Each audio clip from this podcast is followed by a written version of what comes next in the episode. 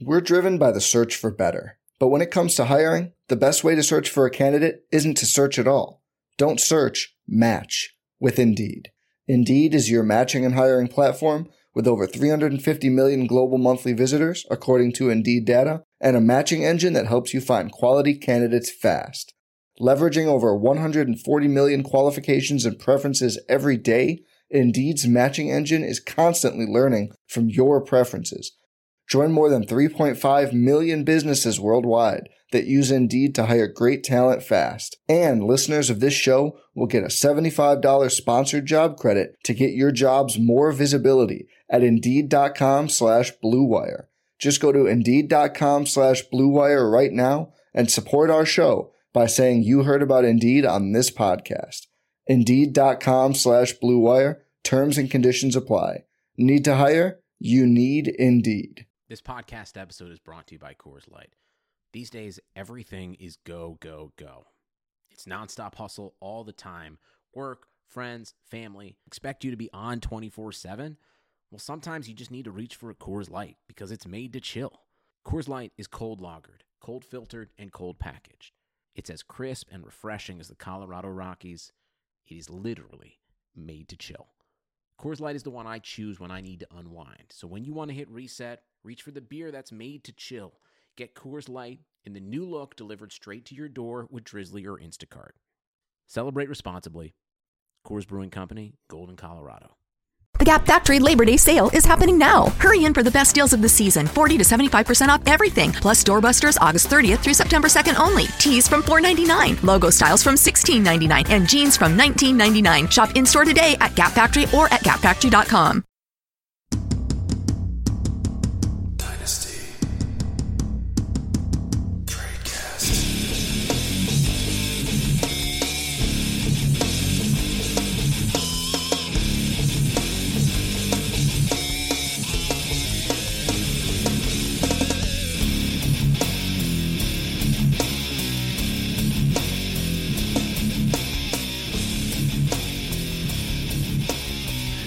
Hey, everybody, and welcome back to another edition of the Dynasty Trade Cast, brought to you this week by my FFPC on uh, on the RotoViz Radio Network. Uh, we have big news today before I introduce myself or my co-hosts, and that is you are currently listening to the 100th episode of the Dynasty Trade Cast. I, as always, am your host, Eric Bertzloff, better known on Twitter as at Dynasty Trades, joined by my co-hosts Nathan and Dan. The Starlight Lounge presents an evening with the Progressive Box. Old moon. Yeah. That's Hugo tickling the ivories. He just saved by bundling home and auto with Progressive.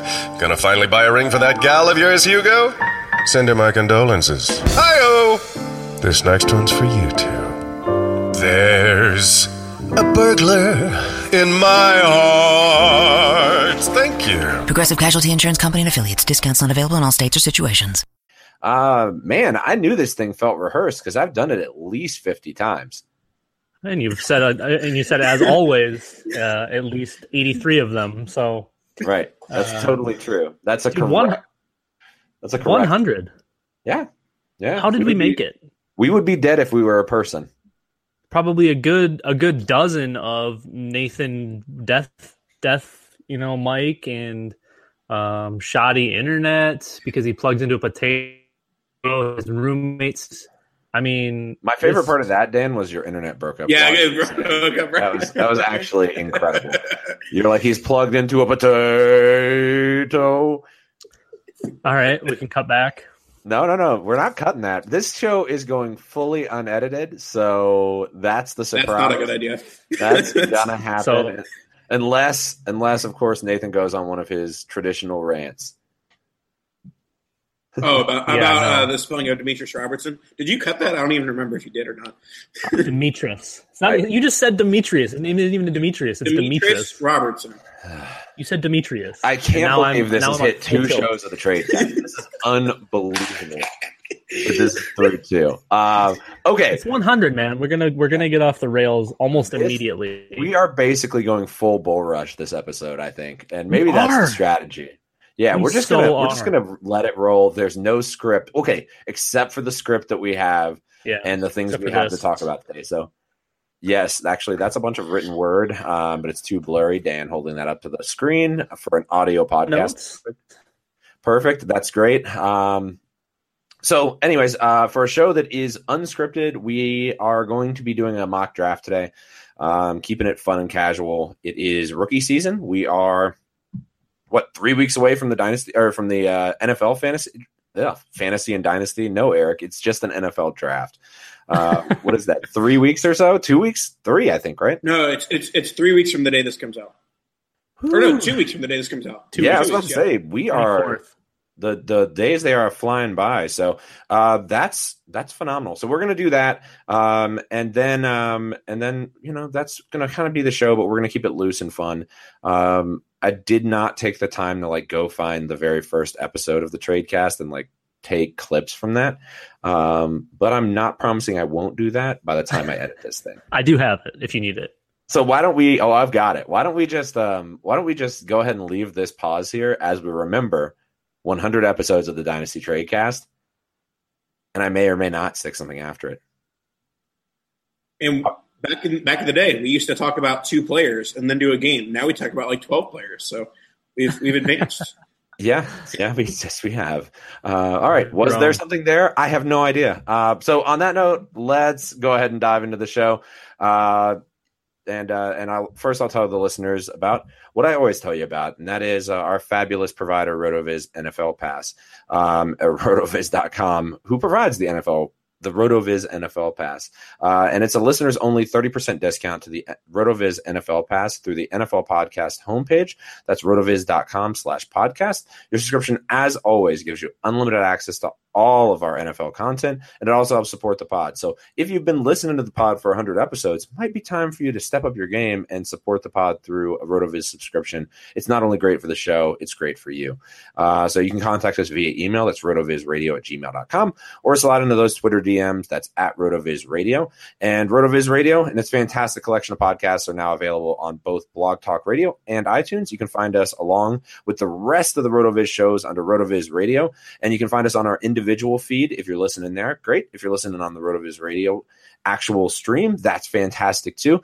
Uh, but if you do want to find our individual feed, simply search for Dynasty Tradecast, a Rotoviz fantasy football podcast uh, on Blog Talk Radio, iTunes, or your favorite podcast app. I think we're pretty much on all of them. So make sure you clips, click subscribe and leave us a rating and review.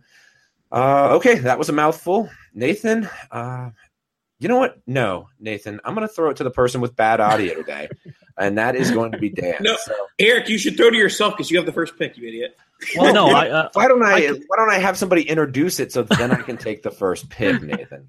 uh, we'll we'll get it back to Eric in a second. Uh, we'll we'll preface the entire thing by saying this is just a basic PPR format league. You can think of it in those terms. So basically, we're just going based on talent right now. Obviously, we don't know any landing spots. We'll talk about those. We'll go through you know some good things, some bad things, um, and we'll all have our own takes, which will be fantastic. So. Uh, Eric got the lucky draw, and he gets the 101, which is very impressive this year. So, Eric, why don't you go ahead and take it? Yeah, it makes me think we should do lucky draws in all my leagues because I don't have the 101 anywhere. So I feel like I'd I'd run hotter there.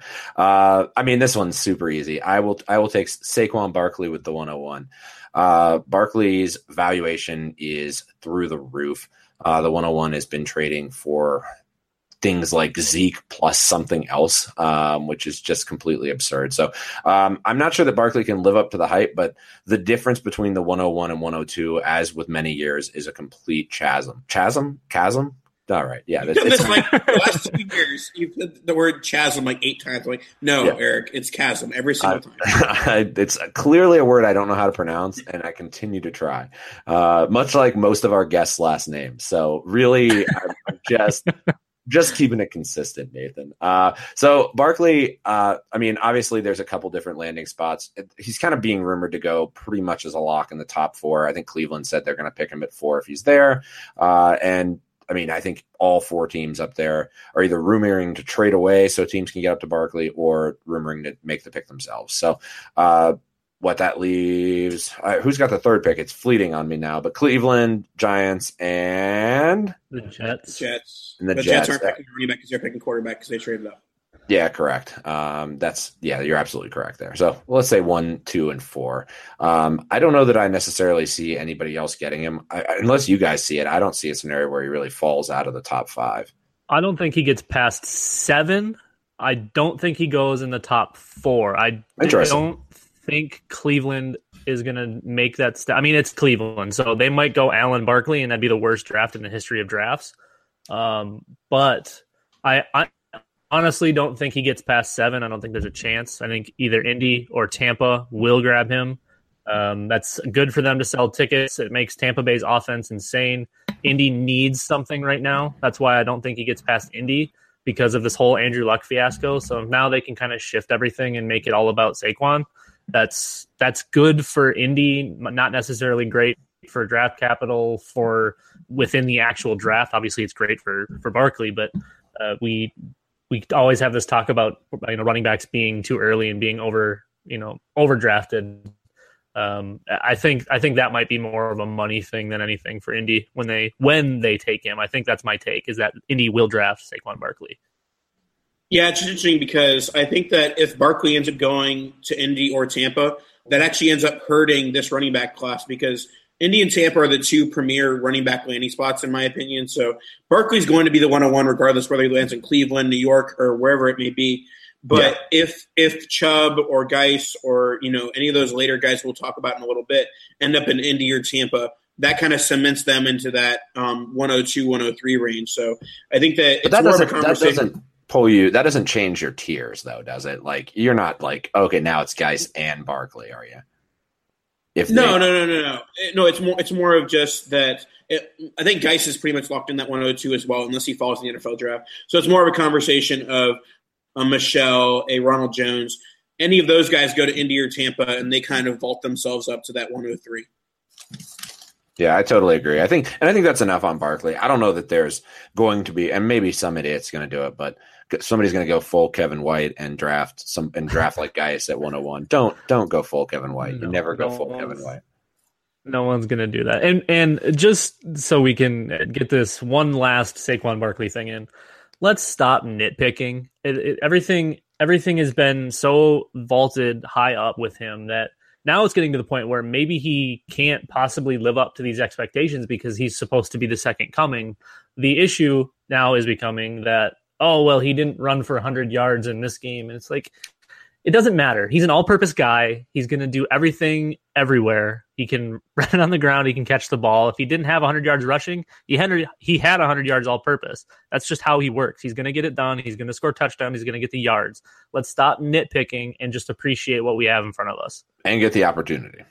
Right. He's going to have the opportunity because he's not going to go. He's definitely not getting outside the top 10 unless like his plane crashes on the way to the airport or something. Wow. All right. Well, let's go ahead and cross our fingers. That's messed up, Dan. um, okay. We're going to have an eerie moment if Dan predicts the future here. Uh, okay. Let's kick to Nathan, who's got the 102 and is now on the clock. I will select Derrius Guice, and I, I think that there's some rumblings uh, through the dynasty twitters. Oh, Guice could fall into like the second or third round of the draft, and then maybe he's not the 102. I think he's all but locked into that 102 spot. I think some nice landing spots are Detroit and Seattle in the middle of the first round. Both those spots would be really solid for Guice. Places where he could be a workhorse back. Um, he's had 29 touchdowns in, in his final two seasons in college. Has a workhorse profile of 5'11", 218. 400 carries his final two seasons.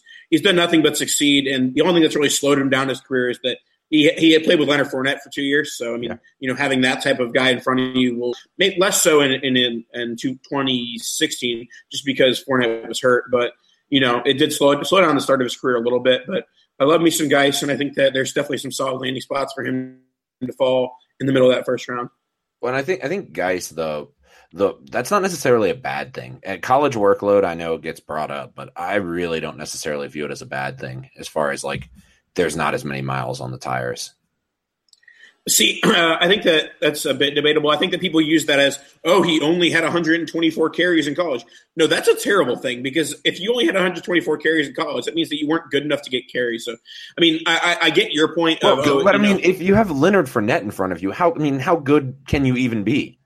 Right. I'm I'm not fighting that particular point. I'm fighting the point of people who are going to say, oh, it's so good this player only had this many touches in college. No, in general, the more touches you have, the better you have, the better you are at football. I And, and remember I, I totally agree with that for the record. And I think I, I'm pointing out the Fournette, and then probably our next pick, it, it, whatever that is, is probably exactly the same scenario. Where if you have somebody who's just a, a- an NFL stud in front of you, that's actually like kind of a secret blessing. But we we saw the the limited work with guys like Alvin Kamara last year, and if you watched him, you saw the player. If you looked at the box score, you saw, oh well, he couldn't even beat out Jalen Hurd. Well, you're talking about Tennessee, who for some reason had had the you know they thought Jalen Hurd was like the greatest thing ever. Um, and now we're seeing what Alvin Kamara can do. Obviously, he, the Saints help him; they prop him up a little bit, but at the same time, he's he's a force. So I think I think the workload in in college has to be taken with a little bit of a grain of salt. Obviously, you don't want somebody with a trillion carries coming into the NFL, but like Nathan said, you also don't want somebody that didn't do anything at all. Split time, it's more and more common, even at the college level, uh, because these big programs get so many so many talents. Look at Georgia right now; they have four guys that legitimately will be NFL running backs right now. Not not counting Chubb and Sony Michel. They literally have four guys right now that are going to be NFL running backs. Anyways, let's talk about Derrius Guice, who, what do we got? Like 30, 3,300 yards all purpose in college. That's pretty solid, especially when you consider having to deal with Leonard Fournette for most of it. Obviously, he had one year um, without, but that's that's positive. I think I think most of his positives have been brought up everywhere. I think the big knocks on him are kind of the injury bug um, because he, you know, when he plays at anything less than 100, he's not the same player. He looks a little, a little sluggish. Doesn't have the, and he doesn't have crazy burst to begin with. He has good burst, um, but when he's not feeling it, he's he's just kind of, I don't know, he, he's kind of slothy, um, and I don't love that. He's not an elite pass catcher, but he's good. Uh, he he can definitely do it. We um we need to see his route running improve, but outside of that, I I think I think he's one of, if not the most complete, aside from Barkley, obviously. Um, we just need health, and and that's you know what comes with the territory that we need health with everyone. But I think he struggles a little more with the injuries. What um so so landing spot wise, I know Nathan mentioned it, but we're not thinking that somebody like Guice is going nobody's reaching for Guice to go to like Indy or Tampa, right? No, I, I think if if he goes to Indy or Tampa, it's a trade down scenario. Yep, trade trade down is most likely. I think somebody will look to move back and gain capital. Even maybe that's a Cleveland move. Maybe Cleveland trades ba- trades back with like Buffalo and gets their two firsts and uses one of those picks to get a Guice or get you know one of the, one of the other guys. Um, just because we know that Buffalo wants the quarterback and maybe the guy they want isn't going to be there now for them. So um, I, I like you know a trade down scenario. Otherwise, someone like and Nathan even put it on the dock. Someone like Seattle um, they that would be a, a- outside of that offensive line being horrendous. That would be a great opportunity. That would be big time to be able to play with Russell Wilson, and that would give him someone legitimate in that backfield that he hasn't had for a couple years now without Marshawn. Yeah. All right. Well, let's move on, and that is now Dan, uh, as the listeners might have guessed, is now on the clock at the 103, as they might have guessed also. It me. I, I tried to I tried to trade back, but uh, I was asking too much. So with 103, I'm taking Georgia's Nick Chubb. And- Thought about Sony Michel, And I've been sniped. Yeah, so we were going through this in our Voxer chat, and the second I typed it, or it's like sniped already, third pick. so that's that's um that's nice. That was good. It felt good. Yeah. Um, ruined my day. crazy athlete. This this Chubb guy. Even even after the ACL, people didn't really think that he was the same guy, and, and I don't know that he's fully back to what he was pre-injury because pre-injury he his his first couple of years he was like seven and eight yards per carry, which is just asinine. Even that was limited uh, because of the the other guys around him, but you know he's got he's got something like five thousand all-purpose yards in college, so that's that's okay. I I think I think we Yeah. can make do with that. I mean, yeah, it's it's it's purely injury, right? If you're going to give something about Chubb, that's the only negative thing I think you can say about him.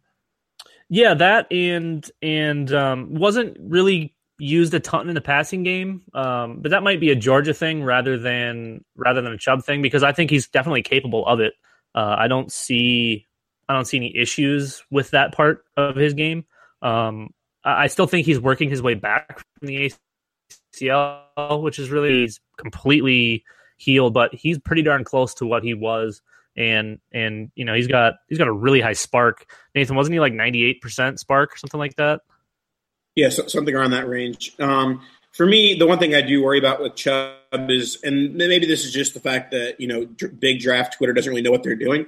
But I've seen some of like the bigger draft analysts, like uh, Matt, Matt Miller from Bleacher Report, say that Chubb's going to go in like the third or fourth round of the NFL draft, and certainly that's something to worry about because I mean, a couple years ago when Jay Ajayi dropped to the fifth round of the NFL draft, everyone was like, "Well, now the NFL teams know something that we don't, and that's why he dropped." And Ajayi has had some early career success, but there's still that looming uh, over people's heads of the fact that he has that knee injury, and that's going to be the same thing with Chubb, especially if he falls in the draft. That'll show that NFL teams are more worried about it than we are. So, I mean, the, the only scenario where I don't see Chubb going 103 in most of my drafts is if he does fall to that third round of the NFL draft. But other than that, he had a very, very good combine, especially for a guy who maybe it still isn't 100% healthy, but it was an injury from two years ago. So uh, I, I think there'll, there'll be a battle of people saying, oh, like he's never going to get back to 100%. Well, that might be true, but he still can be a very good NFL back at 90% of what he was as a freshman. I mean, he still Chubb. ran a four or five. If he's if he's at ninety percent, then that'll be fine. He'll be fine. Yeah, and his his straight line speed's never been elite. So I, I wasn't, I, you know, I'm not super worried about that. His explosiveness is still there, which is that's his game. I mean, he he, he can just blow you away from any point, and you can stick his foot in the ground and go. Um, going back to Nathan's point though about the health, I think I think if he clears everything really well with medicals as he meets with teams and and goes through all that stuff, uh, I haven't heard any of the rumblings. Maybe Nathan, you you had, or or maybe Twitter or whatever. Um, I hadn't really heard anything about people being worried about it as they were with Jay Ajayi because he basically failed all of his, and they were like, well, "This guy can't even play with this with this thing hanging off of his off of his body." Right. Um, though, though That that, was- leg, yeah. that leg was is it might even still be like half dead. Um, I don't think that's the issue here with Chubb. no, no. I right. can- I'm, I mean, I'm just saying in that scenario, if he does fall, that would be something to worry about. Right, yeah, and that's that's going to be why he's not going where Saquon's going, or where he's probably going to go after Guice. He might even go after Sony Michel because somebody could fall in love with the way he runs. But um, you know, if he hadn't had that ACL and he kept producing those crazy numbers as he was early on, you know, the the eight yards per carry, uh, we might be having a conversation of Barkley versus Chubb. I mean, So- can I can I hop in? I mean, the the pre combine, I think it was, and, and kind of looking at people's rankings, it seemed like everybody had Sony Michel above Chubb in their valuations. Is is that am I just making that up? Did everybody it was have there. Chubb at the 103? Because that's that, like Chubb at the 103 as a lock seems a little bit conf- not confusing, but definitely feels like I have been sleeping a little bit at the wheel here. I, I would disagree. I, I would say that it was pretty 50-50 on who who preferred Chubb versus Michel. I definitely don't think there was a consensus one way or the other, and I think that Yeah. leaving the, leaving the combine, the consensus tended to uh, sway more towards Nick Chubb. And Dan, I'll, I'll go to you with this one. Um, in, in terms of where he goes in the NFL draft, if we're not concerned about the medical, do you think it's in that early second round range to maybe a Tampa or the Giants, or do you think it's maybe later in the round, so maybe a Baltimore in the second? Yeah, I think early two would be, you know, like I said, I'm not too worried about medicals right now. If somebody comes up with something, then then they'll, you know, maybe they spread it around and they can get him later. And Maybe he does fall to the third. I don't think he gets out of that early second. I think the Giants right there make a ton of sense if they don't do something stupid and draft Barkley at two. Um, I, I just I don't see how he gets past that because he is he is an elite college talent. You know, he's he's on that that tier and the one downside to him is that ACL. So if anyone legitimately has that concern, then he could slide to the third. But I think I think it's honestly the Giants there in that early second. That makes so much sense. It, and what about what about late first? Seeing anything that makes any sense there, like the Patriots reaching for him? Probably have to be a leapfrog. Someone probably have to trade up. Honestly, one of those, maybe one of those early second teams that are like, "Hey, the Giants are going to take them," or somebody else. You know, maybe maybe Cleveland or whoever has those picks there. Hey, they're going to take him. We need to leapfrog. It might be one of those types of things, but I Yeah. don't think anyone in that late portion, uh, unless you know, maybe Guice and Chubb end up kind of going in that same range. But I think those late, those later teams kind of are going to be looking more in like offensive line and cornerbacks and, and defensive line help. And ty- typically, teams that are trading up into that late first, they're they're very concerned about that fifth year option. And with a running back, you're not as concerned about making sure you can exercise that fifth year option. You're you're fine getting the four year deal. Yeah, it makes total sense. And there's not a lot of fits uh, just from a just people who need running back at the end of the first for the record. So that makes total sense. Uh, okay, I am next up on the clock at the 104, and I will go with the aforementioned Sony Michel, Michael Michelle. Um, Michelle. Yeah, Michelle. I'm, I've tried not to make the joke already, but I, we talked about it in Voxer, so I'll just back off of it and throw it in. You gotta Uh, gotta say it like Ben Stiller in Dodgeball. It's fitness concierge Michelle. What, what does he say in Zoolander? You Google, you Google eyes? Is that what he says? you I Google. read my own you googly. um, okay, and I think this is this is consensus 104. I think this is pretty much chalk. Uh, no surprises here. He blew up last year. Um, has been splitting work with Chubb. Looked fantastic at Georgia, where they just crank out running backs. Um, I, I think that this is this is pretty this is pretty much chalk. So I don't have a whole lot to add to Michel other than I think he's just going. I think he, I think he's going to, to really blow up. Go ahead, Nathan. Yeah, he, he had 1,200 uh, rushing yards, 16 touchdowns in that final season, and that's with splitting the uh, time with the aforementioned Nick Chubb. So, I mean, there's not much not to like about Sony Michel other than the fact that it took him like three years in order to him to get this kind of workhorse profile. So, um, I, I think that the fact that this the, the middle the middle of the first round in, in this year's draft is kind of ugly as it stands right now. I think that you know, yes, people love Barkley, and then there's some love for Guice and Chubb, but I think that it starts to get very muddy in this area. I, I, I don't necessarily agree that there's a huge drop after Michel. I think he's more with the rest of these other guys that are getting picked in the next few picks. Yeah, I think that I think that tier break is is pretty pretty clear. I think early on pre combine, um, people had Michelle up up above uh, Nick Chubb and in that conversation with the RB two for the class, just because of you know it was right after bowl season and and we're getting to see him you know go crazy. Yeah. And there's a lot to like. You know, he's he's that no nonsense, put your shoulder into somebody kind of guy, and he can do just about everything. Um, like Nathan said, there's there's not really any glaring holes.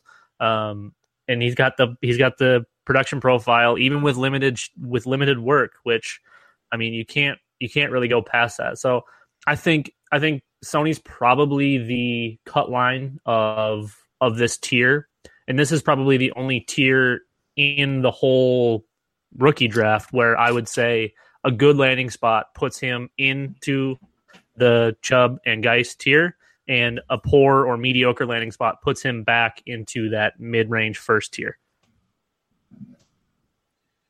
All right, let's move on to our next one. and It's going to be the 105. I will select DJ Moore out of Maryland. Uh, I think that the, it's definitely a hard choice here between the wide receivers that are available on the board to who can be the wide receiver one. In super flex leagues, this is where a lot of the guys like Rosen, Mayfield, and Darnold will be off the board by at this point. Yep. Um, but but in one QB, this is wide receiver one, DJ Moore, um, had a 53% dominator rating in college, 97 percentile. Broke out at 18.4 age, 98th percentile. This guy has is a metrics. You got to love him from both a production standpoint as well as the combine. Ran a 4.4240, 88th percentile catch radius. You know the the metrics people are absolutely in love with DJ Moore and for good reason. I think that he could go in the first round of the NFL draft. The the popular you know mock draft landing spot is Dallas to be a team that you know he's to go opposite of Dez Bryant. And then Dez Bryant doesn't seem long for Dallas, so maybe DJ Moore can evolve into that wide receiver one in the Dallas offense with Dak Prescott. Yeah, I- think I think DJ with the with the you know the big final year in college definitely helps. Um, obviously, the combine kind of made him more of a household name. Everyone's talking about him now. Uh, there's you know his size is just about ideal for you know for the way he works. Uh, the issues that I see are kind of he's not super aggressive. He's he's not he's not like gonna run through a corner to to make a make a play. He just kind of backs down a little bit, and his route tree is kind of limited. He didn't he didn't do a ton in college, and we can probably blame a little bit of that on Maryland because we also saw Ty Johnson struggle a little bit with bad quarterback play.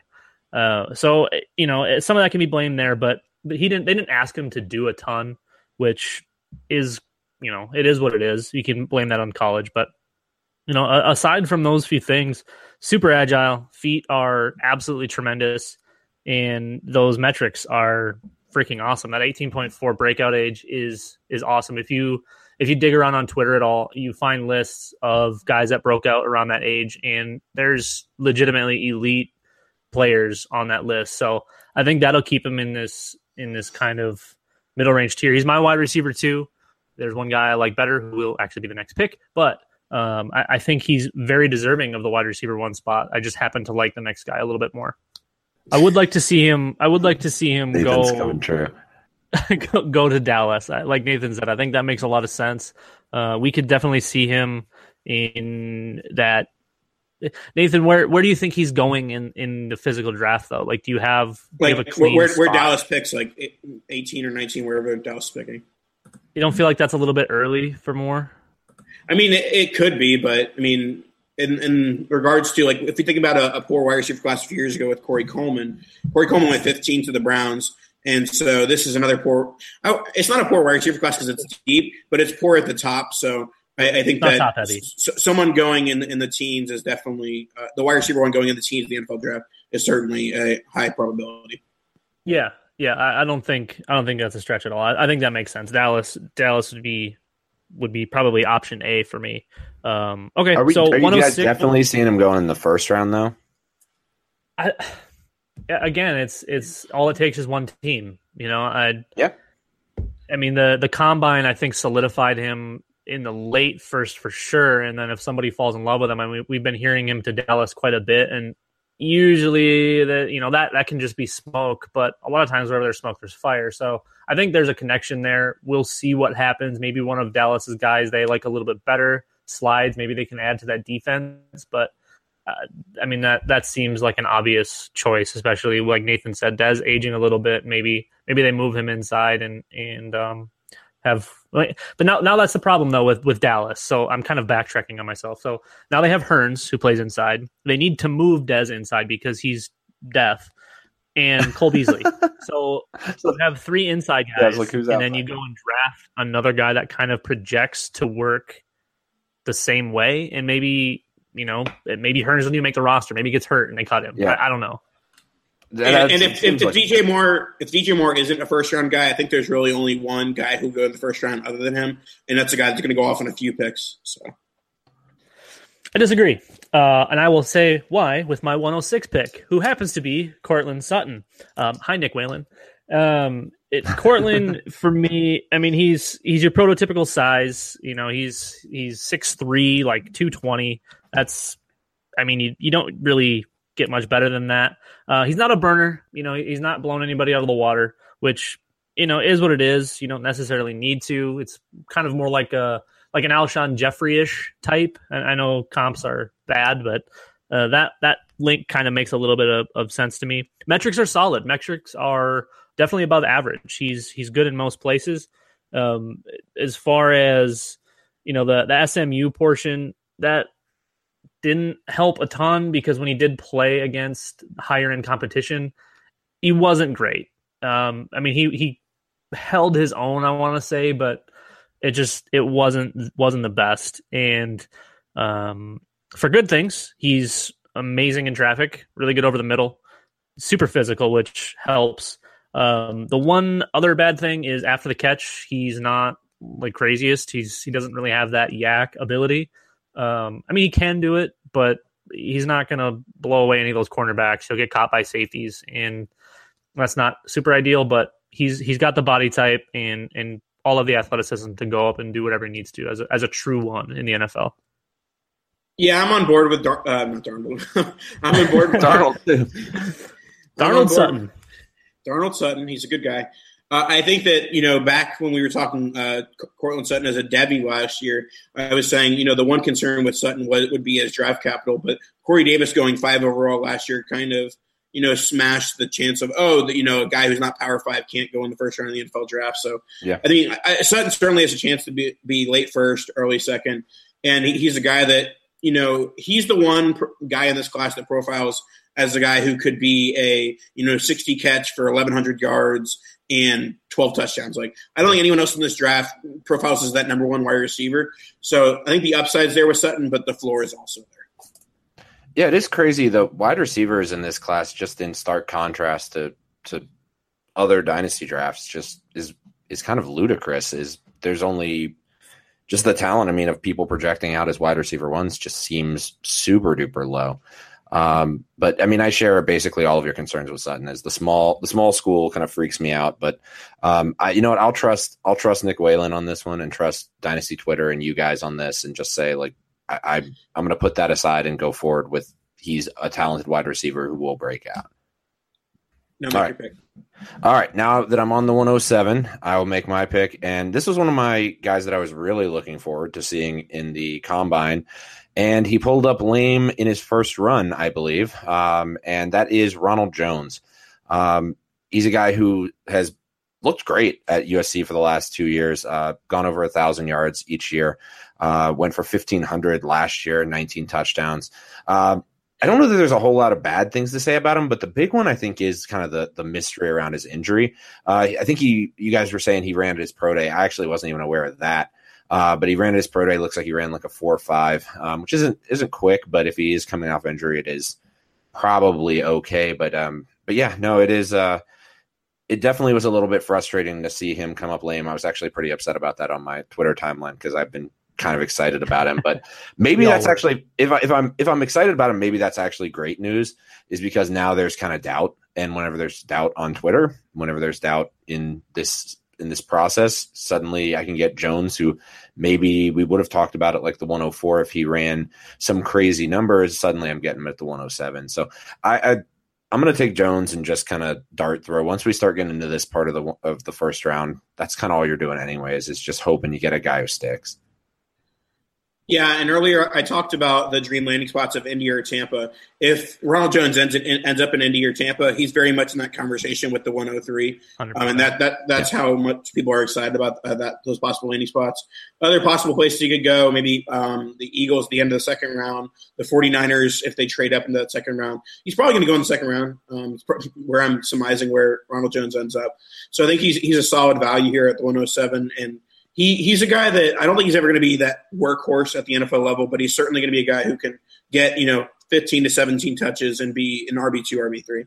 And I think that's ideal, you know, because he's not he's not super big. He's he's pretty slight actually, um, and the the other issue that with that because he is kind of smaller ish that he doesn't really shy away from contact. So he's constantly putting himself in harm's way I mean, it's football. Everyone's getting hit constantly, but he doesn't shy away from it. You see a lot of those other guys that just kind of duck out of bounds or, you know, maybe juke and just go down. So him kind of welcoming defenders isn't something I super, super love just because the way he's built.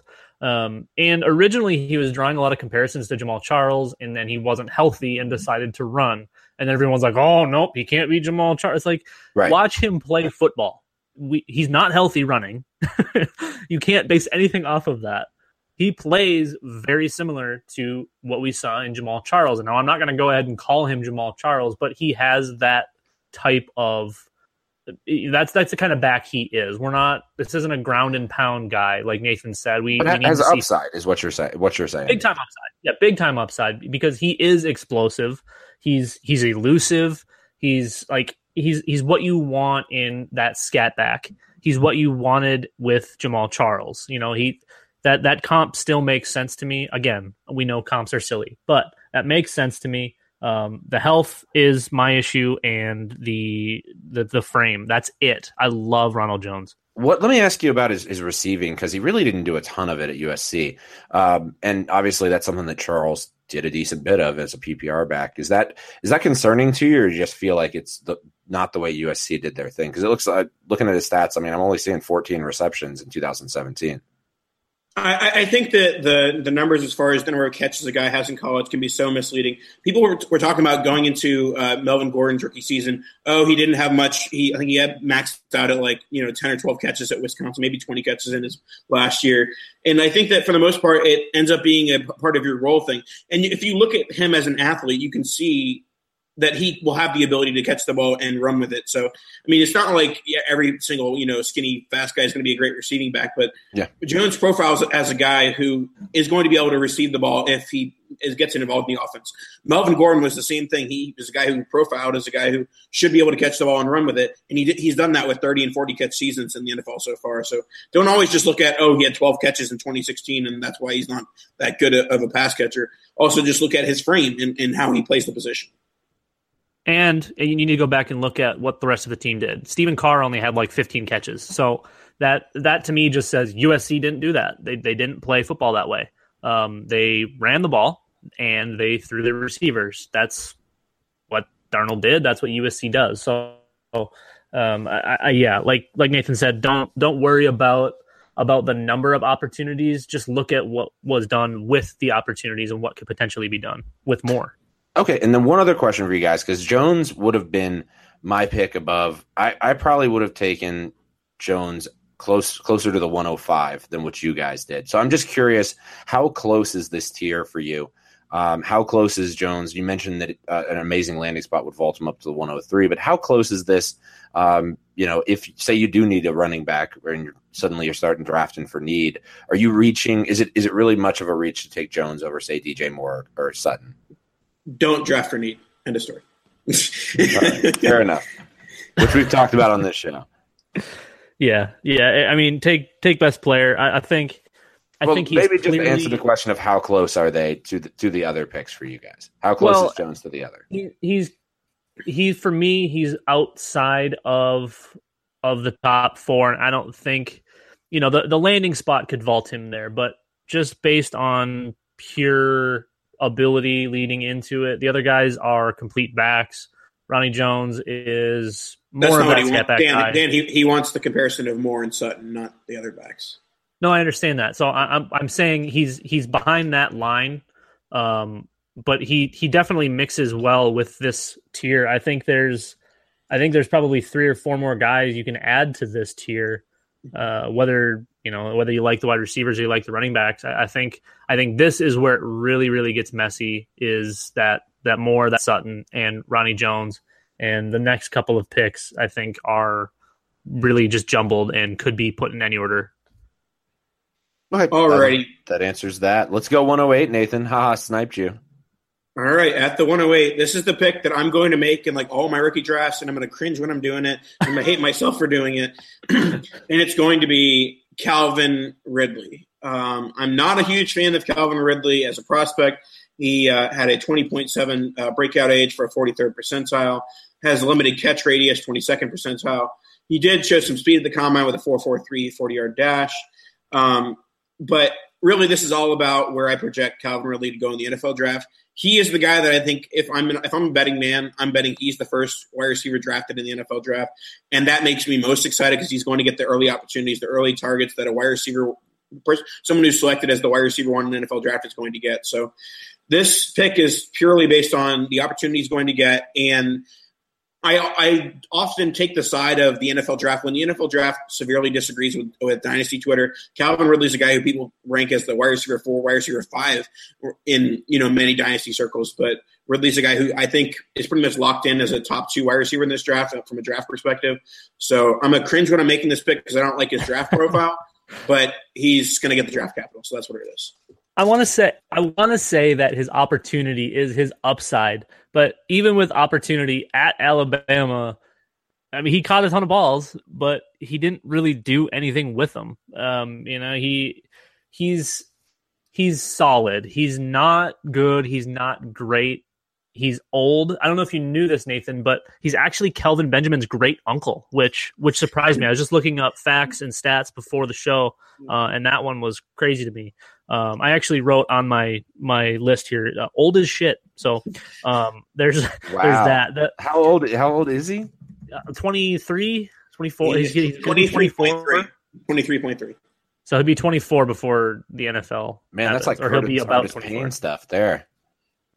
so, um, you know, that's you know whatever. Age is age. Dynasty people are crazy about age. Uh, the big thing for me is his size. He's tiny and he doesn't have any room to grow. Uh, there's a lot of of the scouts and whatnot are talking about he's what they want to call thin skinned, which there's nothing there. He's just a little dude. Um, so he's not going to be able to get bigger. You can always say, "Oh, he can add bulk. He can add mass." He's, he can't. What does His- thin skinned mean? Like, what does It that just means that he's- mean? He can't bulk up. tight skinned? Maybe, maybe tight skinned. Maybe that's the saying. What on earth are yeah, we he has no. What? Yeah, I'm, I'm actually very curious what that means. Like, does that mean He like, has no. he He has add no space weight? to bulk. Yes, he has no space to bulk up because everything is like. Yes, that noise is what Get that boy some whey protein. uh, so yeah, he's he's a late first guy for me. I wouldn't take him at 108. There's a few other guys I like more, uh, but like Nathan said, the draft capital is going to be there. That is his legit upside. He's got some nice speed. Uh, outside of that, he's kind of a poor athlete. It, it is what it is. Fundamentally, he's super sound. Um, you know, does does everything pretty well. Not super great at anything. Um, but like, like I said, so, fundamentals are solid. So I think he's just a good and a, he's a good wide receiver. He's not a great athlete. If I we want mean, to go there, Is this is this going to be? He's going to get drafted similar to the way John Ross was drafted, just be, just purely based off speed, or Dri Different- Archer. I mean, No, for- no, not at all. doesn't have that speed. Doesn't have that speed, and he didn't. He's got a much better profile than than John Ross. Um, you know, he's he's going to be he's going to be a fine NFL wide receiver. I, I think he plays a good number two role wherever he ends ends up going.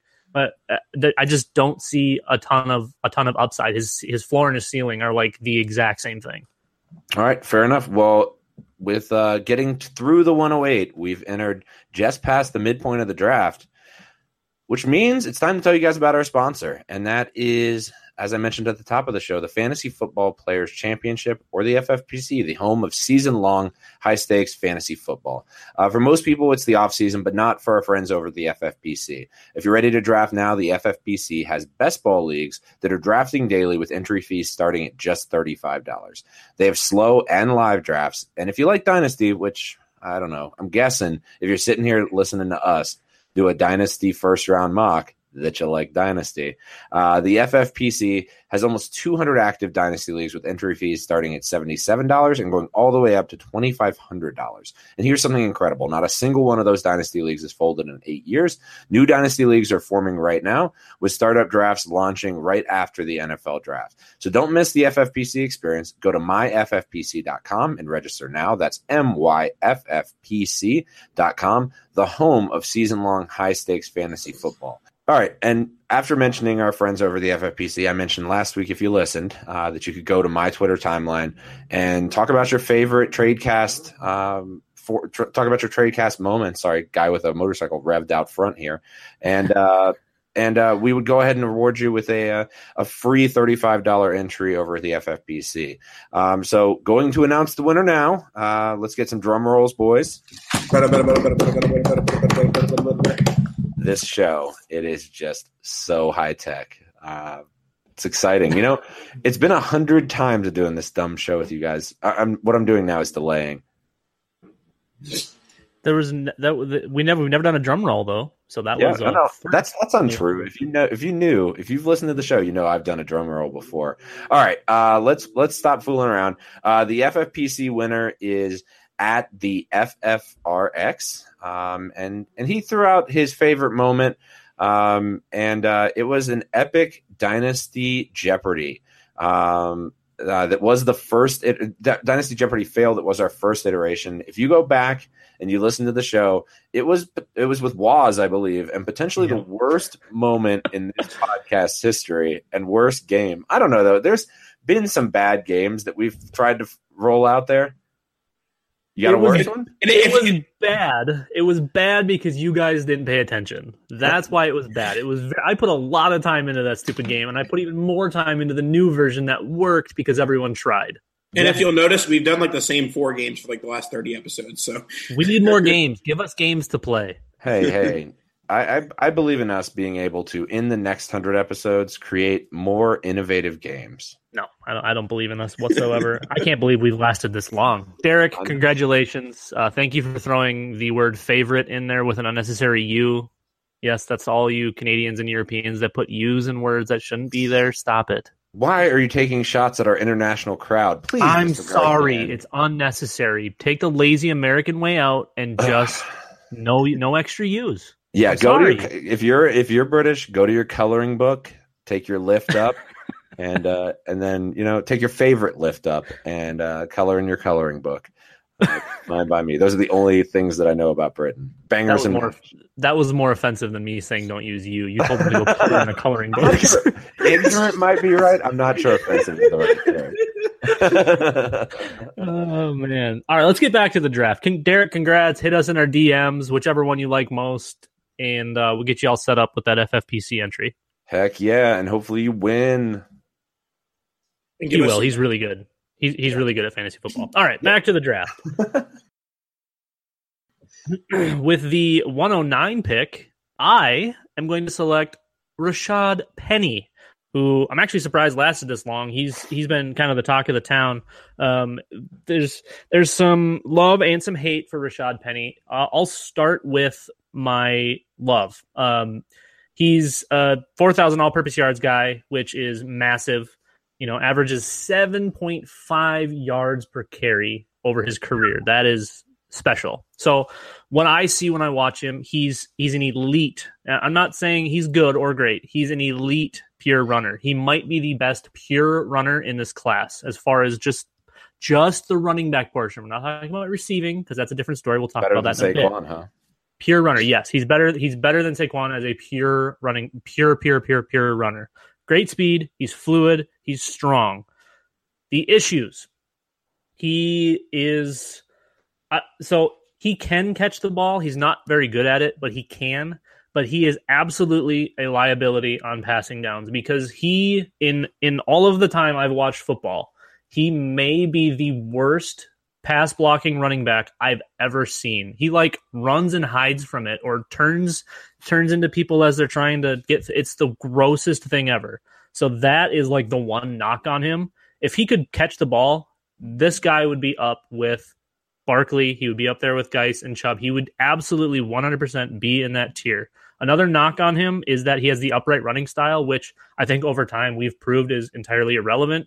Um, it- you know, it's just one more thing. It opens him up to extra contact, but he's built in such a way that it does not matter. He'll run through arm tackles. He'll run through form tackles. He'll run through anything, and he finishes those runs strong. He doesn't. He doesn't shy away. He doesn't lay down. Puts a shoulder into people and gets through them. So this is a safe space. So I'd like to admit to some lazy scouting here, but the reason why I Welcome to my side of the fence, Nathan. Welcome over. I've watched a lot of Rashad Penny for what it's worth. the, the reason why I don't like Rashad Penny, or the reason why I'm not as high as people who are taking him in that 105, 106, 107 range, is because of San Diego State. Because Donnell Pu- Pumphrey, who also put up a bajillion yards, 6,405 yards in his four college seasons, he got some hype last year as, as a sleeper running back, but didn't really do much in his rookie season and doesn't look like he's ever going to get the opportunity to do so. Granted, Penn is going to get uh, higher draft stock and going to get more of an opportunity. But part of me just sees San Diego State sees that there was a similarly explosive, you know, crazy numbered back last year, and he hasn't done anything. So this year, I don't see why there's much of a difference. Who is the other guy who hasn't done anything? Donnell Pumphrey. Oh, I thought you were. I thought you were trying to make a, a good point. Yeah, Donnell, doesn't Donnell Pumphrey like three and a half feet tall though? He is that, yeah. He's five nine. he's five nine one eighty. Yeah, that he he never had a chance. That's that portion of it is irrelevant. Rashad Penny Rashad Penny is a man child. He's a freak. He ran better and tested better than everyone thought he was going to in all of those drills. He he was absolutely a combine winner. He's going to be drafted relatively early in the NFL draft. I don't think he'll be a first rounder just because of the passing game portion. Yeah. Uh, but I fully expect him to be that mid late second ish, where someone who maybe already has a pass catching back, maybe someone like a San Francisco decides to move back and get someone like Rashad Penny. Could you imagine that offense with a pure runner and Jerick McKinnon? um, Penny's actually a guy that I have seen tape on, guys. Speaking of lazy scouting, and that is because I have seen so many people on Twitter just posting videos of Penny running that I can't help but watch. He's scary, them. scary uh, good, and yeah, it, it's great. But yeah, I mean, I think the the concerns about pass blocking, and I think it was actually you, Dan, who I saw on Twitter, who made a take that I actually stopped and looked at uh, for information. So that's shocking. Uh, but, but, it was the take that he was so bad at pass blocking uh, that it was like noticeable, and that's a huge deal for NFL teams. That keeps you off the field straight up. So uh, it's a guy that I, th- I, think rightfully so fell to where he fell to. But again, this is this is the part of the show where we start looking for upside, and it's definitely there with Rashad. You can teach him to catch a football. You can. I don't know that you're ever going to teach him to pass block because I, I don't. I don't understand that mentality there because he finishes runs, but he won't take on the contact. It, it's so weird to watch him try to do that. And and in that tweet that you stopped and read, I, I said yes. Rashad Penny is so bad. He might be the worst at pass blocking I've ever seen, but I don't care because he is so freaking good at just being an app, just an, a regular running back. He's such a See, good. But I don't think you. I don't think you threw out that second part in the tweet. You were like, it definitely was there. Go back and look. Everyone right, else, go find it, retweet it. Um, oh, make man. sure I'm giving all the credit for Rashad Penny being elite. all right, we're, we're, we're running long, so let's uh, rapid fire these last three. Move it on up. Um, all right, I am on the board, and this is uh, one of noticeably or notably not noticeably uh, but notably one of my crushes from before this year and i'm kind of just holding on uh, and that's james washington uh, wide receiver for uh, Oklahoma, I almost said Oregon, Oklahoma State University. Um, Same difference. He has been insane. Um, and just watching him, and I actually have watched Washington because I really enjoy the tape. But he did. He kind of reminds me of like an AJ Green, um, at least in kind of the way he's built and catches the football. The way uh, he's built, he's, yeah, he's stocky. He's stocky and has long arms. He looks like a running back. Okay, uh, fair enough. AJ Green's like six four. All right, all right. You're making enough. me angry. I don't like James Washington. Well, okay. Well, here's what here's what I do like about James Washington, um, and that is just his pure college production is insane. Uh, the guy's got over four thousand receiving yards in his college career. Um, has been productive since sophomore year, over a thousand yards each season. Um, is a touchdown machine. Is just I mean, there's nothing to dislike there, um, but he really did have just a mediocre combine. Uh, and uh, I mean, I don't know. I, I, just think like he has not he has not aged well, is what I'll say. Is, is it seems like everybody's just down on him. That almost twenty yards per catch is kind of sick. That that I will give. I think I think Mason Rudolph in this whole equation is being slept on a bit. Uh, I think he's better than people think, but James Washington can produce in the right situation. Obviously, there's some volume there, but either way, he's he's he's doing his thing out there. Um, the the concerns for me, and and I I love that profile. I love the production. The the not being a super great athlete, the stocky portion. He's like 5'10", 5'11". Yeah, um, upon upon getting railroaded there, it is five eleven. so you not know, not smaller. Super. well, when they're when they're short when they're short and clunky like that, you would expect them to be kind of burnerish, and he's more quick than fast. I mean, he can get behind defenders, but he's not he's not blowing a corner off his coverage. That's that's just not going to happen. Um, but he can track the ball. He's he's he's really freaking good down the field. So maybe they throw him in the slot and just have him run have him run nines from the slot and see if he can get mismatches on safeties or linebackers. I, I think I think when used correctly, he could be a force, but I, I, think he might end up being forced into a system that or forced into a spot where he needs to work outside. I don't think that fits for him. I think he needs to be inside. I think it's also worth mentioning his breakout age. I know we talked about it before, but his breakout age is also insane at 18. Yeah, that's solid. Like I said before, that list is so is so impressive. Um, and and he's he's kind of progressed a little bit differently through the years, like you maybe mentioned, Eric, becoming a little bit, you know, a little bit less sexy through time. Um, yep. but he's he's a solid big dude, so he's built for the NFL. Um, I, I just think he needs to be used correctly. Alrighty, let's move on to our next selection. It is going to be Christian Kirk of Texas A&M. This guy is the slot special in this class. He he's a guy that doesn't really project as you know a touchdown hog with the 13 percentile catch radius. He had a 12.9 um, college yards per catch, 27 percentile.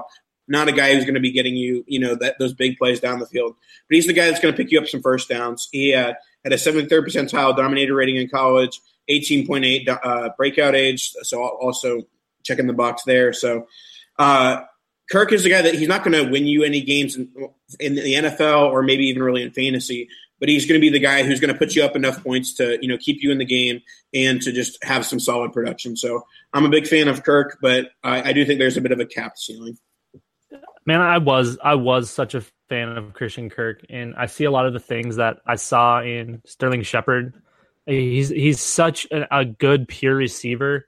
I just you know the the limited upside is what kills me with this first round. Obviously, if you're picking here, your team's ready to compete. So maybe the points this makes a ton of sense, and and maybe I'll move him back up my boards. I, I kind of slid him down a little bit, um, it, you know, just just because there's some other guys that that I think profile as someone that's potentially going to get you know the big yards per catch and touchdown percentage and whatever. But um, there's a real possibility someone gets him and gives him some decent volume, and he's a poor man's Jarvis Landry. Um, I've been yelled at on Twitter before for saying that, but that's literally what I see. He's he's a Sterling Shepard, he's a Jarvis Landry, and that's not a bad thing. I love both those guys, and I should like Kirk more than I do. Um, so maybe I need to just kind of change my tune. Okay, uh, Eric, do you have anything on Christian Kirk? I do not. Okay. We are going to finish it up with the. Uh, Eric said we needed to have a reach, and I don't have a reach. Uh, this is a guy that I would have picked before like three of these wide receivers. Um, it's John Kelly from Tennessee. He is not propped up by stats. He's not propped up by great metrics. He, for me, is the go and watch him He's he's my Alvin Kamara from last year. Um, and and funny enough, speaking of last year, he's very Kareem Huntish. Uh, horrendous metrics. Didn't didn't post anything great. Obviously, Kareem had some some nice college production, but the you know the the combine and and pro day stuff it wasn't super friendly to him. He's he's compact. He's solid. Five nine two ten. Um, he doesn't really look like he's built built, but he runs through pretty much everything that's in front of him. Um, the the craziest thing I think for him, and this might be kind of stupid, but his stiff arm is so nasty. Go watch Florida. Go watch him play Florida. Um, it's it was life changing for me. He made that team look so bad for four quarters. It was hilarious. Um, so just go uh, watch that one game, is what you're saying. Well, I mean, watch watch his body of work because he do, he is he's solid. You know, he's he does a lot of things. He didn't he didn't get tons and tons of production. Uh, obviously, they've had some running backs there, so it was really his final year where everything came from. But he's he's a no nonsense guy. He's he's downhill, but he's also agile and and you know he can catch the ball, which I think is his biggest his biggest threat is is catching the ball and I think he can do some damage there. Yeah, and I mentioned how low catch numbers can be misleading for a workhorse bat at the, back at the college level. But when someone has a high catch total, like John Kelly did in 2017 with 37 catches, that certainly shows that this is a guy that is going to be utilized in the passing game at the next level. So a guy who had a 4.1 yards per, I mean, yards per run in 2017, maybe that's not that impressive. But the fact that he was involved in the passing game with 37 catches, 8.1 yards per catch – he's a guy that is going to be versatile in an NFL offense, and it's all about in terms of a uh, fantasy production. It's all about where he goes in the NFL draft and what opportunity he gets early on. Yeah, I mean, isn't that isn't that necessary? I mean, that's kind of the case with all these guys. Is their their draft capital is going to really just prop where they end up going in these drafts. Right, but in, in, terms of these guys, when we get past maybe the Ronald Jones, Sony Michel, Derrius yeah. Nick Chubb, once we get that past those guys, it's really going to decide between Mark Walton and John Kelly and a few of these other guys that would have gone if we had extended this draft. It, it kind of decides, okay, and this this is where I guess this is the one mistake that people will make is that if there is a better landing spot in like the fourth round rather than a you know a better running back in the second or third round. Don't make that mistake. Don't pick Jeremy McNichols at 112. Don't don't pick Marlon. Don't pick Marlon Mack at 109. Those are mistakes that are made from people who are picking fourth and fifth round running backs. So don't don't reach for those later round guys uh, just because they get in that sexier spot. Jay Ajayi comes to mind in a particular well, no, year. No, Jay, Jay no Jay Ajayi Nope, was a nope, successful nope, it was said. draft pick. Nope, nope. It was said. It was said. He's garbage. Um, before we Yes, eclipse an hour, before we eclipse an hour, everyone give me one more guy that would be around this area. Eric, go. All right, real quick, maybe EQ, SB. Yeah, Going at the would end here? That would be one of solid mine. pick. Um, my, my next one would actually be uh, Mike Gesicki, uh, tight end Penn State, blew up the combine. I think he he's In the guy the who could go. I mean, no, like in the early second. Around this zone, somebody that's kind of piquing your interest around these parts. So we we said our two. Your turn, Dan. Okay, uh, one for me, and he's going to get propped up when he gets drafted really high. Uh, Antonio Callaway, absolute moron off the field. No, he's not getting drafted high. He's gonna be a seventh round pick. absolute moron off the field. But we also saw Joe Mixon get drafted relatively high, and I could see something like that happening for Antonio Callaway because he legitimately could be the most talented wide receiver in this class. He's just an idiot. Idiots don't pan out that often in the NFL, Dan. I'm just saying, it's all about upside at this I- point. Yep. I mean, I, I agree with you. I'm just saying. I'm just saying, idiots just have a bad track record in the NFL. Okay. Well, then let me let me go back and just say, don't draft any quarterbacks right here. Don't draft quarterbacks in the early second or in the second at all. Wait for the third when you can get Lamar Jackson because he'll be the best one of them all. league. Then don't wait till the second. Don't Right? do that. And don't don't do that. That's don't bad. draft Josh Allen at all. Don't don't even let somebody else have Josh. All right, wrap it up. As soon as I'm done having a coughing fit here, um, Eric's dying. guys, it's been a true pleasure doing 100 episodes with you. That is, for those of you keeping score at home, it's like two years of this podcast happening week Damn in close. and week out. I think we've only missed one week, and that was over like uh, over a holiday weekend. I think was what that was. That was this year. I think over like New Year's. I think we've One or only two. missed one week all in, one or two. It's pretty good, Uh, guys. We, we missed a week when I was in Mexico and my mom like broke her arm, so that was fun. Yeah, that, that wasn't fun. That, yeah, that, it didn't sound fun. that wasn't fun. I will say this is probably the most prepared we've been for a show since like the first dozen. Speak for yourself, Dan. by Speak then. for yourself. Speak for myself. Nathan's the only one that preps. We did. Uh, we did. Eric we did, shows we did up a and hundredth hosts. episode on something that I on something that I'm not ready for. Perfect. That's great. You did well. I'm actually proud of you. You you brought some takes aside from being completely wrong about James Washington calling him AJ Green. Um, we can add that to the blooper reel, and maybe that the next time, maybe at 200 episodes, somebody will bring up you calling James Washington AJ Green. We'll bring Well- that up, and we can give them an FFPC giveaway. You know, I'll try to remember. Uh, I'll try to remember why that that was there, but I remember distinctly having the thought, and you know, as a Bengals fan, that's a high a high uh, designation for me. That's high praise. That's that's lofty. That's clouds praise. It is indeed. Um, all right. Well, on the note of we've got we've over hundred episodes. We've dragged out these episodes from thirty minutes to over an hour. Uh, may We're sorry. not drag them out to two hours by the time we are done with two hundred episodes, guys? Next week will be 30 minutes. I'm calling it now. All We're right. gonna Let's just I, I'll. I'll, I'll take the over on that one. Yeah, I gonna also will zero take the over. content. We're gonna play 28 minutes of games, and we're gonna have two ad reads, and it's gonna be it. See, that's what we should have done for the hundredth episode. It's just goofed around the whole time. But should No, no, no, no, no. 101 Dalmatians. There we go. We'll just play games the whole time. All right, we'll play 101 Dalmatians next time. Dan, Beautiful. think of the game. I'll Think- play. It'll be about spot. It'll be about spots. Okay, well, 100 episodes of the Dynasty Tradecast. Make sure you go out, rate and review us on iTunes. Uh, there are, believe it or not, people that like Dynasty football that haven't heard of our podcast. And by rating and reviewing this podcast, you help others find this. If they're getting into Dynasty or are super hard advocates for Dynasty, uh, this helps people find us. So we really appreciate any ratings and reviews on iTunes or any of the platforms that you listen to the show. Um, and for the 100th time, I am I am Eric. Wow, I almost introduced myself as Dan. That would have been interesting. uh, I, I am Eric. That is Dan. That is Nathan. And uh, you know what? We'll catch up with you guys next week, and I'll have a very similar intro for the 101st show. Cheers, y'all.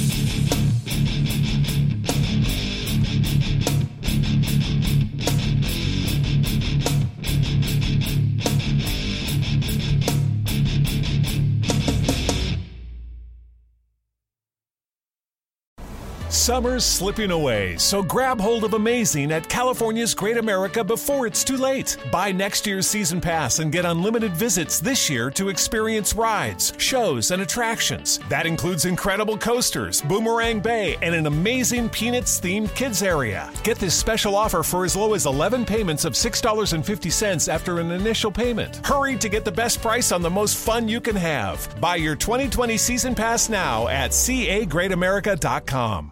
Say Metro by T-Mobile got the best deal in wireless, and it's all for you, all for me. Just switch quickly, cause Metro has two lines for 80 and two Samsung Galaxy J7 Star phones for free, plus Amazon Prime included. That's the way wireless should be. Only at Metro. Plus sales tax and activation fee. $50 plus rate plan required. Not valid for numbers currently on T-Mobile network or on Metro in past 90 days. Offer subject to change. Offer valid for new Amazon Prime members. Amazon Prime has a $12.99 per month value. Restrictions apply. See store for details and terms and conditions. Sugar Ray Leonard, Roberto Duran, Marvelous Marvin Hagler, and Thomas Hearns. Legends, whose four way rivalry defined one of the greatest eras in boxing history. Relive their decade of dominance in the new Showtime sports documentary, The Kings, a four part series premiering Sunday, June 6th, only on Showtime. Join us today during the Jeep Celebration event. Right now, get 20% below MSRP for an average of 15178 under MSRP on the purchase of a 2023 Jeep Grand Cherokee Overland 4xE or Summit 4xE.